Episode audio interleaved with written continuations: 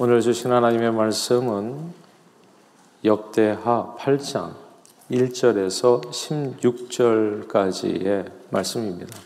우리 다 함께 합독하시겠습니다.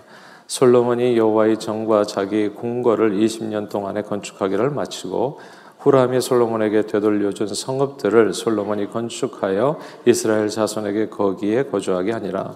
솔로몬이 가서 하마 소바를 쳐서 점령하고 또 광야에서 다드모를 건축하고 하마스에서 모든 국구성들을 건축하고 또 위 베호론과 아래 베호론을 건축하되 성벽과 문과 문빗장에 있게 하여 견고한 성읍으로 만들고 또 바알락과 자기에게 있는 모든 국구성들과 모든 병거성들과 마병의 성들을 건축하고 솔로몬이 또 예루살렘과 레바논과 그가 다스리는 온 땅에 건축하고자 하던 것을 다 건축하니라.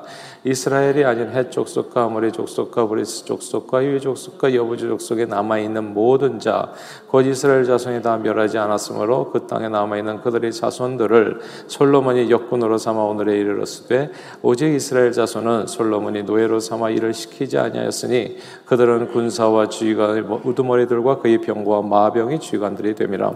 솔로몬 왕의 공장을 감독하는 자들이 250명이라 그들의 백성을 다스렸더라. 솔로몬이 바로의 딸을 데리고 다윗성에서부터 그를 위하여 건축한 왕궁에 이르러 이르되 내 아내가 이스라엘 왕 다윗의 왕궁에 살지 못하리니 이는 여호와의 궤가 이런 것은 다 거룩함이니라 하였더라 솔로몬이 낭실 앞에 쌓은 여호와의 제단 위에 여호와께 번제를 드리되 모세의 명령을 따라 매일의 일과대로 안식일과 초하루와 정한 절기 곧 1년의 세 절기 무교절과 칠칠절과 초막절에 드렸더라.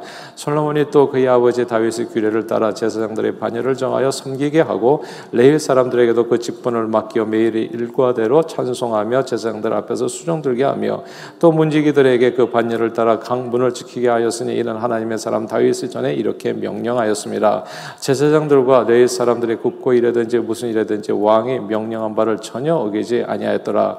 솔로몬이 여호와의 전에 기초를 쌓던 날부터 준공하기까지 모든 것을 완비하였으므로 여호와의 전 공사가 결정 없이 끝나니라. 아멘. 아, 어린 시절에 저희 아버님 사업의 부도로 인해서 이제 동가숙 서가식 했던 때가 있었습니다. 이제 친척 집들을 전전하다가 가까스로 이제 가족 식구가 함께 모여서 방 한 칸을 얻어 살게 되었는데 아 이게 주인이 남의 집 살이가 사실 쉽지는 않잖아요. 주인이 이제 집세를 올려달라고 하면 이게 경제적으로 서로 맞지가 않을 때는 할 수 없이 이제 또 다른 곳으로 이사를 하게 되는 겁니다. 상황이 더 좋아질 수도 있지만 대부분의 경우는 상황이 더 안 좋아지죠. 왜냐하면 이제 집세는 계속 올라가는 거니까 과거에 있었던 삶의 그 삶에서 그 변화가 없으면은 더안 좋은 환경으로 이사 갈 수밖에 없습니다. 이사 다닐 때마다 이삿짐 싸고 풀고 스트레스가 아, 결코 적지 않았고 이제 아, 그럴 때마다 조금씩 이렇게 또 멀어지는 거리로 인해서 학교 다니는 것도 힘들어지고 불편이 이만저만이 아니었습니다. 아, 그때는 대부분이 그랬겠지만은 이제 악착같이 돈을 모으는 거죠. 저축을 하고 돈을 모아서 이제 내 집 마련의 꿈을 가지고 달려가게 되어집니다. 먹을 거 잘 안 먹고 쓸 거 잘 안 쓰고 이제 이렇게 막 돈을 모아가지고 뭐 우리 집도 별 다를 바 없이 저희 어머니께서 그렇게 하셨던 걸로 기억해요. 아 그래서 이제 돈을 조금 모아가지고 이제 좀 더 나은 집으로 뭐 전세라도 좀 옮겨갈 수 있을 때쯤 어떤 일이 벌어졌냐면 저희 교회 성장 건축이 때마침 벌어졌어요. 아, 이제 어머니께서는 내 집 마련을 위해서 그렇게 조금씩 조금씩 모은 돈을 아, 한순간에 다 이제 하나님의 집 건축을 위해서 다 들이셨습니다. 그리고 저희들의 꿈은 이제 또 그렇게 사라졌지요. 아, 다윗은 오랜 세월 이런저런 이유로 떠돌아다녔습니다. 그러다가 하나님의 은혜로 왕이 돼서 자유성에 이제 정착하게 됩니다. 아, 그는 누구보다도 이 떠돌이 생활의 서름을 잘 아는 사람이었어요. 그리고 집 짓고 한 곳에 정착해 사는 기쁨과 평안을 이해했습니다. 사실 내 집 마련이라는 게 꿈이잖아요. 그 마련하는 순간에 얼마나 기쁩니까, 사실. 근데 그렇게 정착해 살던 어느 날에 문득 하나님께는 집이 없다는 생각이 든 거예요. 무척 기특한 생각이죠. 다윗 이전에는 그렇게 생각했던 사람이 없었는데 물론 하나님은 무소부재하신 분이시고 하늘과 땅의 주인이시기 때문에 집이 당연히 필요 없으신 분이십니다. 그러나 보통 하나님의 임재를 상징하는 법궤는 아, 늘 이곳저곳으로 이제 이렇게 옮겨 아, 다녔었죠. 이 사실을 이제 깨닫게 된 거예요.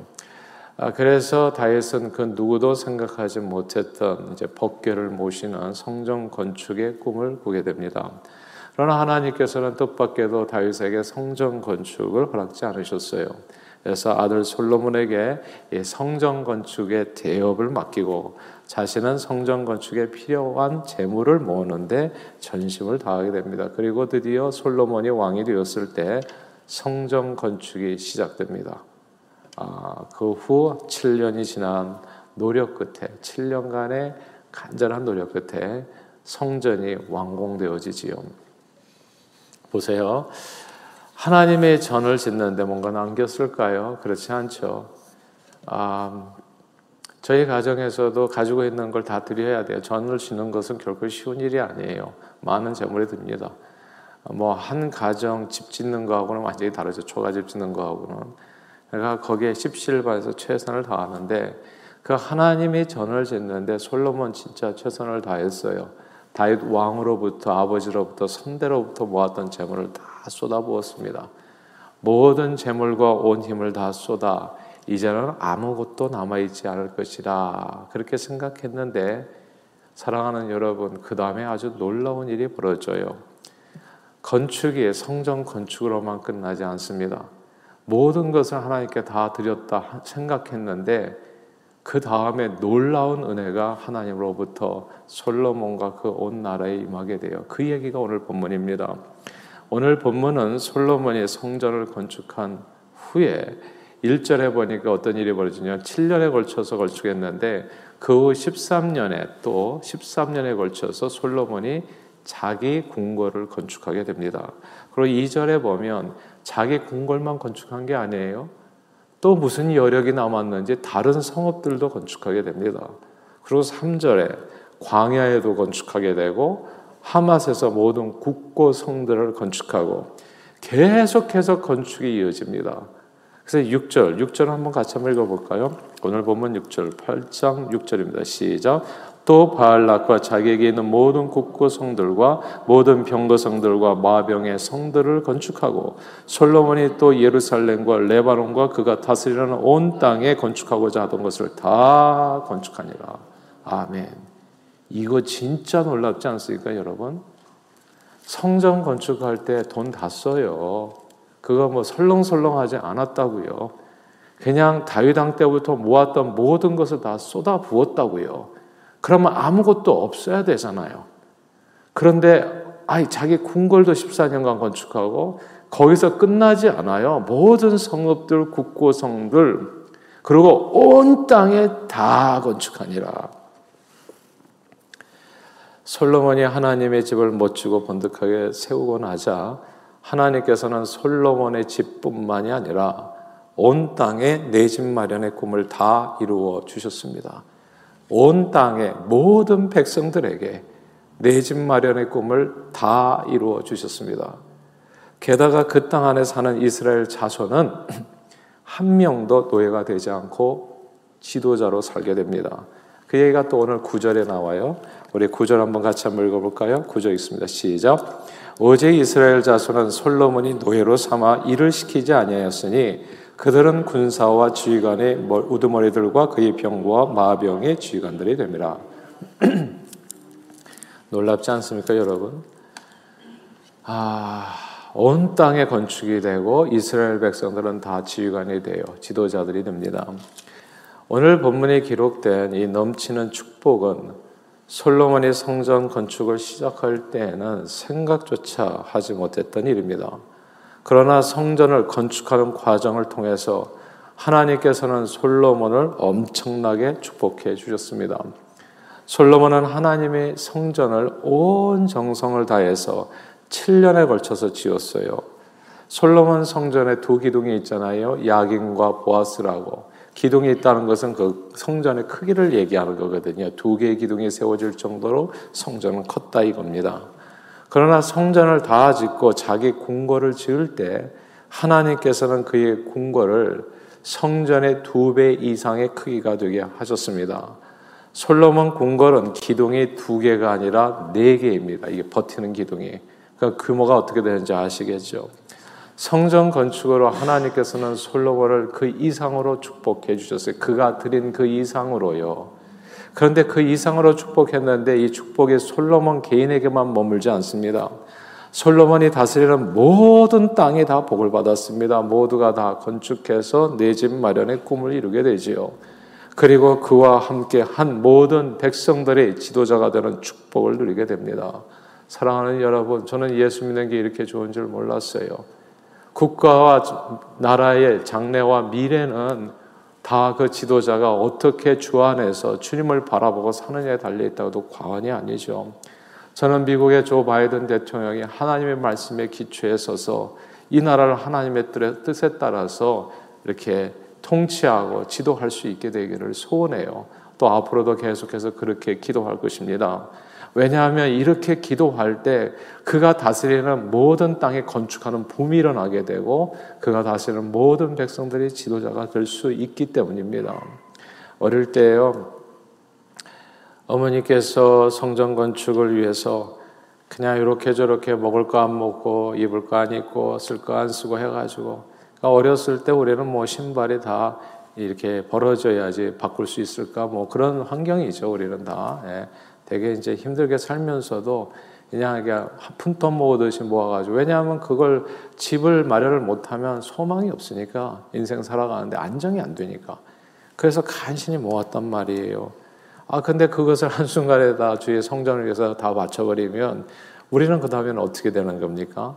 그래서 이제 성전 건축과 더불어서 내 집 마련의 꿈이 사라졌거든요. 그런데 그 후에 기적적인 일이 벌어졌지요. 저희 아버님이 이제 부도가 나서 완전히 거의 이제 힘든 삶을 사셨었는데 어느 날 갑자기 진짜 길거리 캐스팅이 됐어요. 아 정말 말하자면 말이 길어지는데 롱 스토리를 짧게 하자면 그래서 아, 대그룹 중견 간부로 갑작스럽게 그렇게 취직이 되셨습니다. 그러니까 삶이 완전히 한순간에 달라졌어요. 놀라운 일이 벌어졌습니다. 그 후에 저희 어머니가 모아서 푼돈 모아가지고 그거 안 되거든요. 네. 근데 그 이상으로 저희가 2층 양옥집으로 이사를 가게 됐어요. 상상할 수 없는 일이죠. 놀랍게 하나님께서 우리 가정을 축복해 주셨고 그 이후로 집이 없었던 적이 한 번도 없었던 것 같아요. 하나님께서 지금까지 그리고 저와 저 여러분들이 보시는 것처럼 저는 또 그 가정에서 주의를 감당하는 하나님의 사람이 또 되기도 했습니다. 사랑하는 여러분, 예수님께서 이렇게 약속해 주셨잖아요. 너희는 먼저 하나님의 나라와 의를 구하라고요. 그러면 이 모든 것을 너에게 도와주시라 말씀하셨습니다. 그러므로 늘 우리가 먼저 구해야 할 것은 하나님의 나라입니다. 그분의 뜻이 이 땅에 먼저 이루어지기를 소원해야 합니다. 양의 첫 새끼를 마지막 새끼가 아니라 양의 첫 새끼를 드렸던 아벨처럼 제일 먼저 나의 소중한 것을 주님 앞에 드리는 것 이것이 예배입니다. 하나님께서 기뻐 받으시는 그리고 그렇게 기뻐 받으셨을 때 하나님께서 우리를 축복해 주시는 거죠. 그 축복은 우리가 상상하는 그 이상입니다. 우리는 생각해요. 그렇게 하나님께 몽땅 다 드리고 나면 아무것도 남은 것이 없다. 나를 위해서는 뭐가 남나 이렇게 염려할 수 있지만 놀랍게도 그 다음에 내 자신의 삶이 주님께 드린 것 이상으로 풍성해집니다. 하나님께서 채워주시죠. 근데 그때 하나님께서 채워주실 때는 내 삶만이 아닙니다. 내 삶에 관계되어 있는 자녀들, 내 가정, 그리고 내 나라도 다 견고하게 세워지고 우리 소원도 주 안에서 다 이루게 됩니다.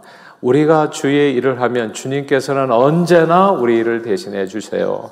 이게 중요하니까 다시 반복할게요. 주의 일을 아깝게 생각하고 힘들게 생각하지 마십시오. 기회가 온다는 것은 진짜 그것은 기회인 겁니다. 내 삶을 들여서 주님을 기쁘게 할 수 있는 기회, 또 그 기회를 통해 가지고 내가 복 받을 수 있는 선한 기회인 거죠. 우리가 주의 일을 하면 주님은 언제나 우리 일을 대신해 주십니다. 그리고 우리가 하나님께 드린 것보다도 훨씬 풍성하게 풍성하게 우리의 삶을 축복해 주십니다. 그러므로 언제나 중요한 질문은 뭡니까? 얼마나 크게 얼마나 많이 드리느냐보다도 우선순위입니다. 무엇을 먼저 할 것인가? 사람들은 늘 하나님께 드리는 헌신을 나중으로 생각하잖아요. 셀 목자 좀 해주시. 나중에 할 거예요. 지금 바빠요. 뭐 이런 거 아닙니까? 헌금도 보면 냈을 것 다 쓰고 그러고 나서 드리려고 하면 드릴 게 별로 없어요. 시간도 냈을 것 다 쓰고 나서 하나님께 드리려고 하면 드릴 것이 없다고요. 보통 은퇴하고 나서 성교하고 이렇게 하시겠다고 하신 분들이 꽤 많으세요. 아, 제가 지금 바빠서 못 하니까 은퇴 안 하면 내 삶을 드리겠습니다. 그러다가 결국 은퇴하고 나니까 몸이 쇠약해져서 비행기도 못 하고 하나님께 제대로 쓰임 받지 못하고 소천할 가능성도 높아지게 되어지는 겁니다. 하루 첫 시간을 먼저 주님께 드려서 여러분처럼 새벽을 깨우며 기도하지 않으면 정말 하루가 시작되는 순간부터 바빠지기 시작해서 나중에는 주님 앞에 5분도 앉아서 기도할 시간이 없다는 것을 누구나 다 경험하는 내용입니다. 저는 하나님께서 우리 한민족에 주신 가장 위대한 축복은 저는 새벽 기도라고 생각해요. 왜냐하면 이게 먼저 드리는 거거든요. 진짜 먼저 드리는 거예요. 먼저 하나님 앞에 시간 드리고 하나님 앞에 엎드려서 기도하는 겁니다. 하나님 내 인생을 불쌍히 여겨주시고 하나님 시간 들여가지고 주님의 나라와 주님의 뜻이 오늘도 이루어지기를 원하오니 그렇게 나를 도와서 주의 영광을 해서 사용해 주시옵소서 헌신하는 시간이잖아요.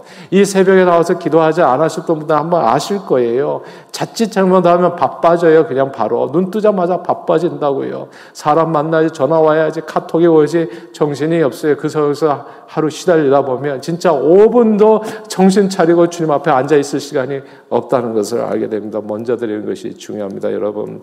재능도요, 세상에서 돈 다 벌고, 버는데 다 써버리고, 나중에야 주님을 위해서 재능 좀 드려보겠다 싶으면은 후에는 쇠약해져서 재능도 없어져 버리고 아무것도 드릴 것이 없어지게 됩니다. 그러나 먼저 주님께 드리면 주님께서는 내 삶을 늘 풍성하게 축복해 주십니다.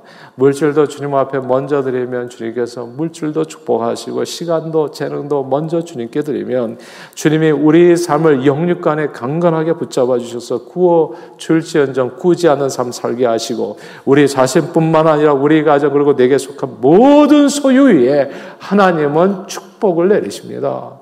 우리 자녀들은 다 어디를 가든지 머리 대고 꼬리 대지 않고 오늘 본문에 나오는 것처럼요. 그러므로 늘 먼저 주님의 나라와 의를 구하며 우리의 삶을 주님께 드리심으로 풍성한 주님의 축복을 범사에 언제나 받아 누리시며 그 복음을 땅 끝까지 전하는 일에 존귀하게 쓰임 받는 저와 여러분들이 다 되시기를 주 이름으로 축원합니다. 기도하겠습니다. 하나님 아버지 솔로몬 성전 건축의 전 역사를 돌아보면서 늘 주의 나라와 의를 구하는 삶이 우선되어야 함을 깨닫게 해주심 감사드립니다. 주님께 드리는 헌신을 주님 뒤로 미루지 않게 해주세요. 주님의 말씀에 따라 시간, 물질, 재능, 소유, 주의 영광을 위해서 먼저 드리는 저희들이 되어 우리 자신뿐만이 아니라 우리에게 속한 모든 사람들이 함께 영육간에 강건하며 또한 범사의 풍성한 축복을 누리도록 우리를 인도해 주옵소서. 예수 그리스도 이름으로 간절히 기도하옵나이다. 아멘.